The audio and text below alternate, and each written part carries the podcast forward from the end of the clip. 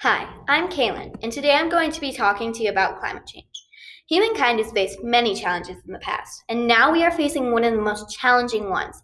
This problem can be fixed, but half of humankind doesn't want it to be, which makes it hard to solve. Climate change is a real problem that people are ignoring. Today's climate problem is not the sun's fault, it's not volcanoes' fault, and it's not plants' fault. It's ours.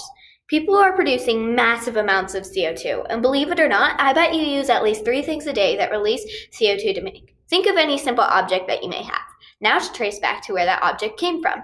Say it came from China. Well, how did we get it here? Through planes, trains, buses, boats, all of which were in fossil fuels that release CO2 to run. Now trace back even further. How was it made? Probably in factories. Factories use CO2 to run. Overall, an average toy takes a reasonable amount of carbon to make. Now think about how many toys you may have overall. Now think about how many objects or toys the whole town may have overall. It starts to add up. Not only this, but cars, houses, buildings, and buses all result in the release of CO2. Causes What's causing climate change?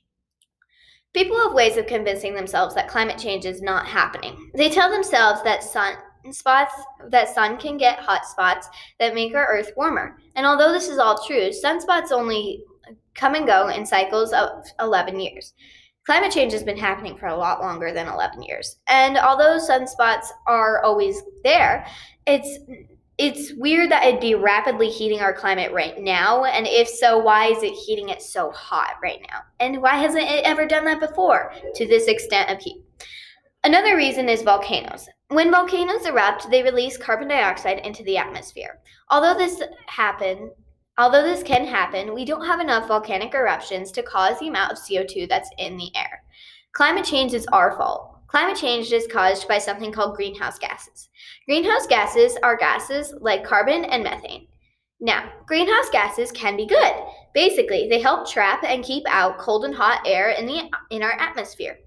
Now, this can be good unless we overproduce greenhouse gases. Today, we are putting about 50 billion tons of greenhouse gases into the air each year.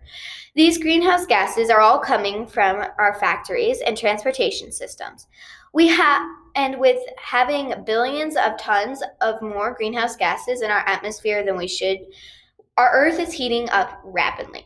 Impacts. What will happen over the time as climate change continues as climate change goes further and further into the future, we'll see more and more of the impacts we are seeing today. Animals and plants will continue to go extinct. Our air quality will get worse and worse, and overall life on Earth will get harder to sustain. We'll have more drought and heat waves, co- causing more fires. We'll have fewer frost. St- storms will become stronger and more destructive. Sea, sea levels will rise and cause us to lose land. Solutions. On the bright side, as I mentioned earlier, we have many ways to solve climate change. The problem is oil companies don't want to have climate change solutions because that's how they make money. Luckily, many people like you have ways of changing this. One thing you can do is monitor how much water and energy you are using. For example, if you leave the house, be sure to turn off the lights. Another thing you can do is save up to buy renewable energy sources or better lights like LED. The last thing you can do is inform. Tell people about what's happened. Write to people like the president and let them know that this is your concern. So now you know how to solve and prevent climate change eh, from getting worse and to help the future people live in a non polluted world. Thanks so much for listening to my podcast.